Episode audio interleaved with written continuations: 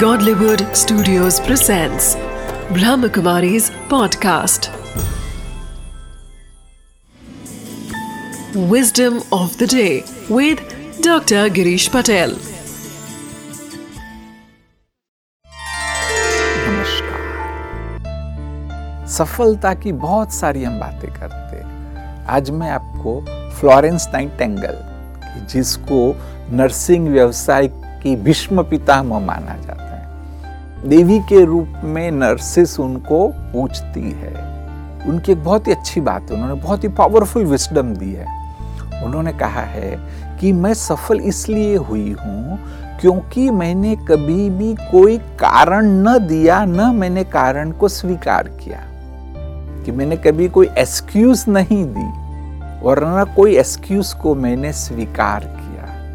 इसलिए भल समस्याएं आई, रुकावटें आई, लेकिन फिर भी मैं आगे बढ़ती रही और मैं आज सफल हूँ।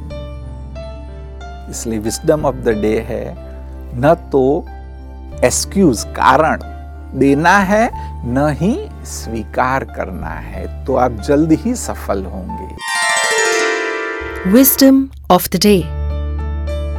Florence Nightingale once said that the only reason for her success is she never gave excuses for her failure, nor did she accept any false reasons for the same.